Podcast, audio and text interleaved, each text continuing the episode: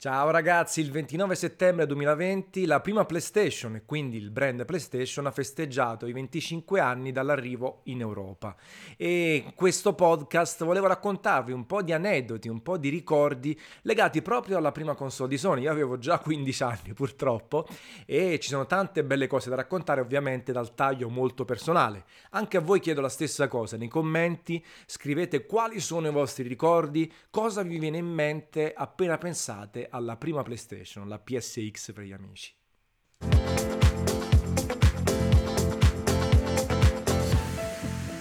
Della storia di PlayStation, bene o male, ne siete tutti a conoscenza, anche magari in maniera generale, no? Questo preaccordo con Nintendo per fare questa console insieme, poi una serie di eventi che hanno portato all'ingresso singolo, solitario di Sony nel mercato console, generando poi un fenomeno di costume planetario che oggi vede proprio PlayStation come uno dei marchi più famosi. Se la gioca probabilmente con Nintendo negli occhi, nella mente, nel cuore dei giocatori per conoscenza soprattutto. Ehm, una console che, che, è arrivata sul mercato veramente come un fulmine a ciel sereno. Io dicevo prima nell'introduzione avevo già 15 anni, quindi già giocavo, ero già super nerd e infatti sono molto legato a Sega come console, soprattutto all'epoca di Super Nintendo e Mega Drive, assolutamente ero a favore, ero anche un po' più tranquillo, meno smaliziato, quindi vivevo anche io la mia console war interna, anche perché ne potevo parlare con pochi amici fidati e non c'erano forum contro forum per fare casino e discutere. Ed era anche un periodo in cui le console i dispositivi non arrivavano in contemporanea. Infatti PlayStation è arrivata a dicembre del 1994 in Giappone e ci ha messo da noi praticamente un anno 29 settembre, ad un prezzo di 749 mila lire, che erano tanti soldi, adesso in conversione 350-400 euro, però chiaramente al tempo eh, l'inflazione bla bla bla, quindi costava tantissimo ed è arrivata comunque con grande forza perché nonostante ci fosse stato già ad esempio l'amica CD32, veramente è stata la console, il dispositivo che ha sdoganato il 3D nei videogiochi con uno stacco spesso e volentieri incredibile, soprattutto eh, per quelli come me che erano appassionati di videogiochi, non l'avevano ancora fatto diventare un lavoro, giocavo tantissimo, ma non avevo certo, come dire, una panoramica completa del mondo dei videogiochi, se non leggendo le riviste quali Zap, Console Mania, The Games Machine e, e altro. E questa console eh, che io ho comprato, ecco il primo aneddoto, lavorando tendenzialmente. La volevo per Natale avevo adocchiato anche il Saturn e altre cose, però anche il marketing di Sony, già l'arrivo comunque eh, in Italia, poi Sony rispetto a Sega era già un'azienda conosciuta per tante altre cose, comunque adesso non ricordo bene perché, nonostante fossi un grande fan Sega, ho comprato prima PlayStation. Ho comprato prima PlayStation e ehm, ho fatto un accordo con mia madre, eh, la console costava troppo, mia madre mi fa metà te la pago io, metà te la devi guadagnare Cosa ho fatto? Il fioraio. Avevo un amico che aveva appunto un fioraio e ho lavorato 15 giorni durante il periodo natalizio, quindi finita la scuola eh, mi sono fatto le vacanze facendo anche il fioraio al netto di qualche eh, ferie. È stato divertente perché ho fatto un lavoro manuale, divertente, tante consegne, ho scoperto anche la differenza tra ricchi e poveri a Napoli, nel senso che quando andavo nei quartieri bene, tipo Posillipo a consegnare, se andava bene mi davano mille lire di mancia e spesso e volentieri zero. Se andavo nei quartieri un po' più popolari, più residenziali, le mance arrivavano anche fino a 5.000 lire. Ma com'è possibile? Quelli stanno pieni di soldi, mi danno di meno, quelli che sono normali, che poi non è che erano poveri o altro, mi danno più soldi. Ecco, quindi mi fa capire chi è che risparmia fino all'ultimo centesimo e se li mette in tasca e chi magari è più di cuore, più generoso perché dà un diverso valore ai soldi. Eh, ho lavorato 15 giorni, più o meno ho fatto quella cifra, poi i dettagli oramai sono sfumati e ho comprato la prima PlayStation, che avevo già visto a casa di amici. E a me, se devo pensare alla console, quello che mi viene in mente è ad esempio Battle Arena Shinden con questo comparto grafico per l'epoca clamoroso, mi ricordo ancora la musichetta che non mi vado a replicare che sarei ridicolo e cringe come dicono i giovani e, e questo movimento di camera dall'alto che andava poi sui combattenti con i super colori sparati, super risoluzione per il tempo, poi invece PlayStation arrivava massimo a 640x480 eh, di base oppure Ridge Racer, Ridge Racer con questo fatto di che poi prima si era molto meno eh, coinvolti e travolti dal backlog dei giochi da giocare, titoli da provare. Quindi il singolo gioco, al di là dei suoi contenuti, lo giocavi all'infinito. E Ridge Racer non aveva tante tracciate e altro, e io passavo ore, ore e ore a fare il time trial, non la modalità tempo. E la cosa figa, questa è proprio storia eh, base della PlayStation era la possibilità di caricare il gioco in memoria della console, rimuovere il disco di Ridge Racer e metterci ad esempio un disco musicale. E io quindi costantemente eh, caricavo il gioco e ci mettevo un mio disco musicale. Non so perché, spesso ascoltavo l'album Duets di Elton John, che non ha senso, ma dal mio punto di vista al tempo, e ancora oggi per me è così, aveva delle musiche che ben si sposavano con un gioco come Ridge Racer che era frenetico, però ti dava quel senso di viaggio, di corsa e quindi quando giocavo all'infinito per migliorare i miei tempi sul giro, nei tracciati, mi piacevano le musiche, alcune delle canzoni dell'album Duets di Elton John. E, e c'erano tanti altri giochi, Wipeout, eh, ma il disco demo di PlayStation, consumato all'infinito sulle riviste, Loaded, giocato all'infinito, Jumping Jack, eh, tutti i giochi avevano nella mia, nella mia, vita videoludica un peso specifico enorme. Oggi ci lamentiamo, su PlayStation 5 arriverà Godfall, magari una porcata, magari no, ma se è una porcata gli diamo un occhio e lo buttiamo lì. Ai tempi PlayStation, gioventù, con meno bombardamento mediatico e disponibilità economica, qualsiasi gioco che provavo lo consumavo all'osso, lo finivo più e più volte, un po' quando come leggevo le riviste che, eh, mil, che approfondivo centomila volte, leggevo i trafiletti, tutto per trovare nuovi dettagli all'infinito. Gli davo un peso specifico perché non venivo bombardato dalla tecnologia in generale e dalle informazioni, dai giochi da comprare, dalla, dalla disponibilità economica che giustamente non avevo e che i miei genitori eh, mi davano, ma fino a un certo punto, ovviamente. E quindi PlayStation è, stato, è stata tante cose in tal senso. Non è stata la mia prima console, non è quella a cui sono più legata, ma di base, siccome è uscita 25 anni fa in Europa, 26 fra poco in Giappone, per tanti di voi che mi ascoltate, quindi 25 anni, oppure 20 anni, 28 anni, più che 25 anni anche 30 anni, 35 anni oppure successivamente avete comprato PlayStation, rappresenta un po' l'iniziazione al mondo dei videogiochi. Per qualcun altro di voi sarà stata PlayStation 2 e poi Xbox oppure chiaramente anche le console Nintendo. Però Sony è riuscita appunto a creare questo brand che oramai va di pari passo con Sony stessa, talvolta è un'ancora di salvezza a livello economico ed è sinonimo di videogiochi tutti quelli che ne parlano in maniera generalista dicono la PlayStation, la PlayStation per definire le console dei videogiochi. Poi è chiaro, Nintendo fa un grande lavoro, ormai eh, i Nintendari a parte sanno bene quello che dicono, ma anche magari si sta sdoganando e si è sdoganato con Wii, a partire da Wii altro, le console Nintendo. Nintendo Switch offre delle altre cose, quindi è chiaro, io faccio un discorso estremamente generale, di massa, per farvi capire, per raccontarvi, per eh, ricordare l'impatto che ha avuto PlayStation sul mondo dei videogiochi.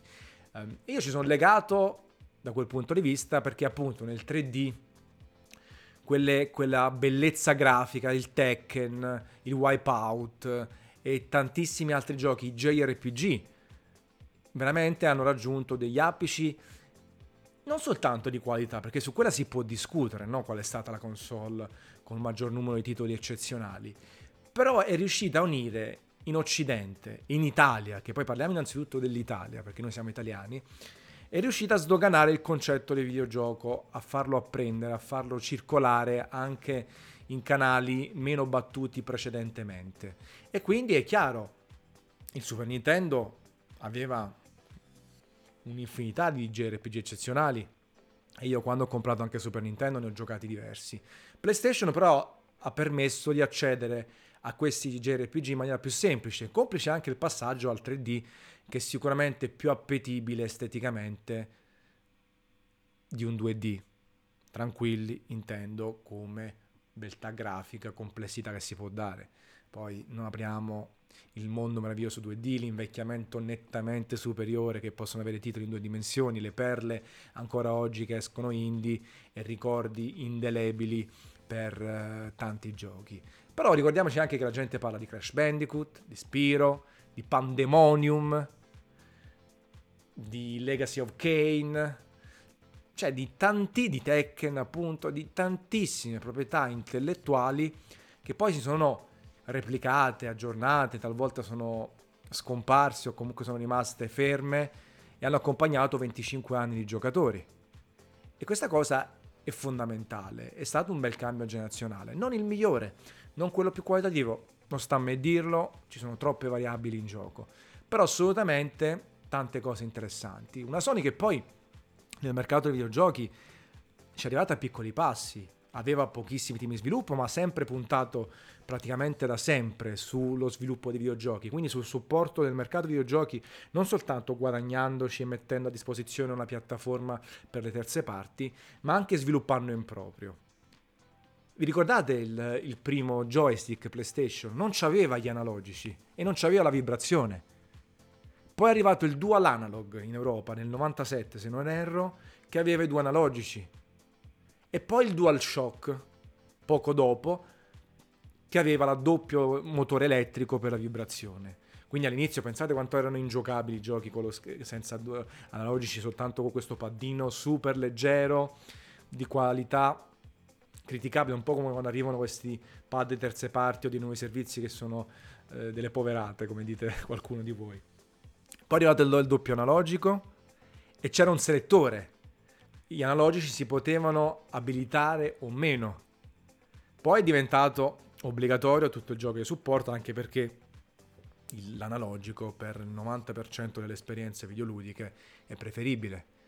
Per fortuna il DualShock che ha avuto sempre grandi problemi di ergonomia, soprattutto poi rispetto al pad del Nintendo 64 e poi quelli Xbox e compagnia, ha sempre avuto un'ottima croce digitale, quindi determinati giochi ne hanno beneficiato. Abbiamo dovuto aspettare di base il DualShock 4 per avere qualcosa di buono. Poi tu voi direte sì, ma tanto al tempo sì, ma è ovvio, pure io giocavo con i pad ed ero meno critico rispetto a oggi, però chiaramente c'erano delle mancanze, delle criticità importanti. DualShock 4 e poi adesso avremo il DualSense. E, e, quindi era tutto, tutto in evoluzione, con un altro fattore importantissimo legato alla pirateria. Chiaro, Sony non l'ha mai supportata, ma è indubbio che la pirateria ha avuto un ruolo importante nella diffusione di PlayStation. Nella diffusione anche nelle chiacchiere, perché poi c'erano paesi in cui la pirateria era più pesante, presente e altri no. Però era anche, come dire, un periodo... Mh, pionieristico, eh, artigianale, eh, grezzo e divertente allo stesso tempo. Io, come tanti di voi, inutile che ci, ci giriamo o ci nascondiamo, ho avuto la console piratata, compravo sia giochi originali che i cosiddetti giochi pezzotti. Anche qui vi racconto qualche aneddoto. Tra le prime modifiche c'era il pezzotto con lo scotch, il tarocco, no? si metteva, si apriva lo sportellino della PlayStation, eh, si metteva ehm, uno scotch sopra al, non era il sensore, era il, eh, diciamo l'attivatore meccanico per far girare il, eh, i CD e insieme alla modifica funzionavano i tarocchi, si giravano i CD non originali. Poi sono arrivate modifiche più sofisticate con cavi che uscivano dalla console, modifiche interne sul chip e altro. Io però mi ricordo che il gioco tarocco, soprattutto all'inizio, costava, cioè eh, mi ricordo di aver pagato giochi piratati 30.000 lire, che non sono poche, perché i giochi costavano 80, 90, 100.000 lire, queste robe qui, comunque non era proprio super risparmioso, però mi ricordo anche, a parziale discolpa, che il gioco taroccato, nonostante la tecnologia e internet non fossero così veloci e diffusi e reperibili, spesso il gioco piratato era più facilmente raggiungibile del gioco originale, perché i negozi specializzati erano pochissimi, perché la grande distribuzione non ci aveva subito, nonostante poi PlayStation e Sony ha fatto un grande lavoro di distribuzione nei negozi. E quindi eh, usciva il gioco in America, in Giappone e si trovava sul mercato tarocco. Oppure il Winning Eleven, no, era praticamente impossibile se non pagandolo boh, 150.000 lire, 200.000 lire, adesso non mi ricordo, eh, dall'importatore X o Y che magari non stava nemmeno in città ma stava soltanto in punti specifici in giro per l'Italia. E quindi c'era anche una questione di reperibilità che è andata un po' a colpire al tempo la musica, la stessa cosa, quando la musica è diventata accessibile, facile, un click, abbordabile, tra virgolette, la pirateria a livelli medi si è abbassata di tanto, esiste sempre, però eh, adesso la gente si fa gli abbonamenti, molto di più rispetto a prima. La stessa cosa PlayStation, era facilmente modificabile di base, si è capito come funzionava e non c'era l'aggiornamento firmware che ti fregava. Nel momento in cui la console veniva venduta, era quella, quindi una volta che usciva il pezzotto, la modifica, non c'erano modi per contrastarla, sì talvolta c'erano dei CD con delle misure antipirateria, però era troppo semplice e questo si è diffuso. Io personalmente, onestamente, dai 15-20 anni avevo anche una percezione della pirateria completamente differente, non ne capivo troppo le problematiche, sapevo che non era legale, ci mancherebbe, ma non avevo paura delle conseguenze legali, non capivo bene qual era il lavoro alle spalle della creazione del videogioco, ma in generale, un po' come addirittura molto prima le cassette del Commodore 64 in edicola. Lì sembravano originali, ma non lo erano spesso e volentieri. E quindi andavo, facevo e compravo, anche se poi mi ricordo che non è che avevo tutto quanto tarocco, quando possibile, anche per avere la copertina, il bel manuale, la confezione originale, compravo anche originale, ma siccome poi ero molto curioso di provare cose, ne compravo Tarocco, un Xenogears ma è arrivato da noi, l'ho comprato Iper Tarocco, ci ho giocato 150 ore e adesso ho tre versioni del gioco. Comprate anche l'ultima molto costosa. E poi è stato un processo di miglioramento personale nel comprare tutto originale e non scaricare niente, adesso sono anni e anni e anni che, che tarocco lo 0% dei videogiochi e tendenzialmente lo 0% di tutto. Eh, a memoria, cioè c'è così tanta scelta anche sulla musica, sul cinema, sulle serie tv e tutto, che bene o male proprio vorresti, devi voler guardare una roba iper di nicchia che è introvabile per fare un percorso non proprio legale, ecco. Quindi ci sta. E oggi, chiaramente, standoci dentro, lavorandoci, ma crescendo, mi rendo conto dell'importanza e del lavoro che c'è dietro. Il gratis non esiste se c'è qualcosa gratis bisogna ringraziarla, ma spesso poi ci deve essere qualcosa di supporto, no? la donazione oppure lo shareware al tempo, gli acquisti in app, perché eh, la domanda che faccio sempre è, voi lavorereste gratis? No, per la vostra azienda. Perché? È il tempo e come si campa di visibilità? ti pago in visibilità, ti pago in aria, siamo respiriani tutti quanti, quindi ecco è importante questa cosa da far capire ai giovani, ma i giovani, bene o male, lo stanno capendo di più rispetto a noi, almeno questa è una cosa positiva rispetto al passato, tante altre sono eh, negative. Quindi pirateria, ha avuto un successo, si è dialogato anche con PlayStation 2, anche con PlayStation 3 già molto di meno. Eh, io personalmente quando parlo di videogiochi di questa generazione praticamente nessuno mi parla di pirateria, anche se qualcuno è riuscito a piratare anche le console attuali e, e quindi è una situazione migliore che dà maggiore dignità al videogioco stesso. PlayStation, 25 anni, tanti titoli, tanti accadimenti, le mie prime recensioni, che ho recensito Fear Effect ad esempio su PlayStation, l'arrivo nel 98, fino al 98, inizio 99 su Alternative Reality, quindi insieme al resto che c'era al tempo, il PC e così via, è stata protagonista delle mie recensioni professionali e quindi questo miglioramento eh, personale, ormai era PlayStation 2, nel senso io ho recensito le ultime cose PlayStation e poi ho recensito molto di più PlayStation 2 e compagnia, Xbox e altro, e quindi tanti ricordi agrodolci meriti importanti nella comunicazione del videogioco e quindi chiedo anche a voi un'altra volta, scrivete nei commenti cosa vi ricordate della console. Se vi va, I giochi a cui siete più legati, però ripeto, senza andare a rivedervi la lista, se pensate PlayStation 1, cosa vi viene in mente?